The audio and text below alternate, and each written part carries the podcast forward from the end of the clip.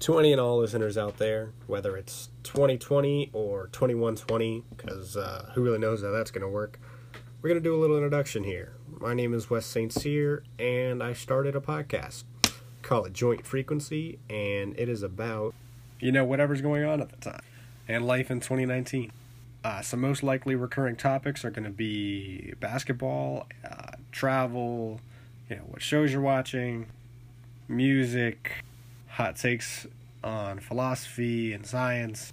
The guests that I've had on the show so far are uh, close friends of mine, and that's probably how it will be for a little while uh, until we expand a little bit to where we're meeting new people and starting conversations with them. The goal for this is to really put myself out there and connect with others, work on my own social skills, and create a sort of time capsule.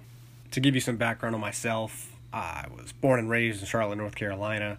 I'm a big uh, basketball and football fan, despite our teams never really being that good. You know, I play video games and work on cars on the weekends with the fam. Right now, I'm working in construction, you know, just saving money. I love to travel, and I've done a good bit in my time. I'm 20 years old, and I've gone around the country twice on two solo road trips across the country.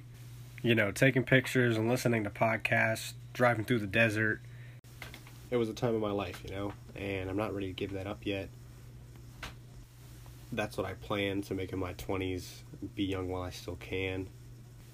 And that's what this is all about. You know, I'm going to be recording the podcast, uh, making YouTube videos, taking pictures, strolling through the desert, finding my way through the forest, and making the way to the ocean. Um, meeting people and making memories as I hopefully get in trouble and make mistakes along the way.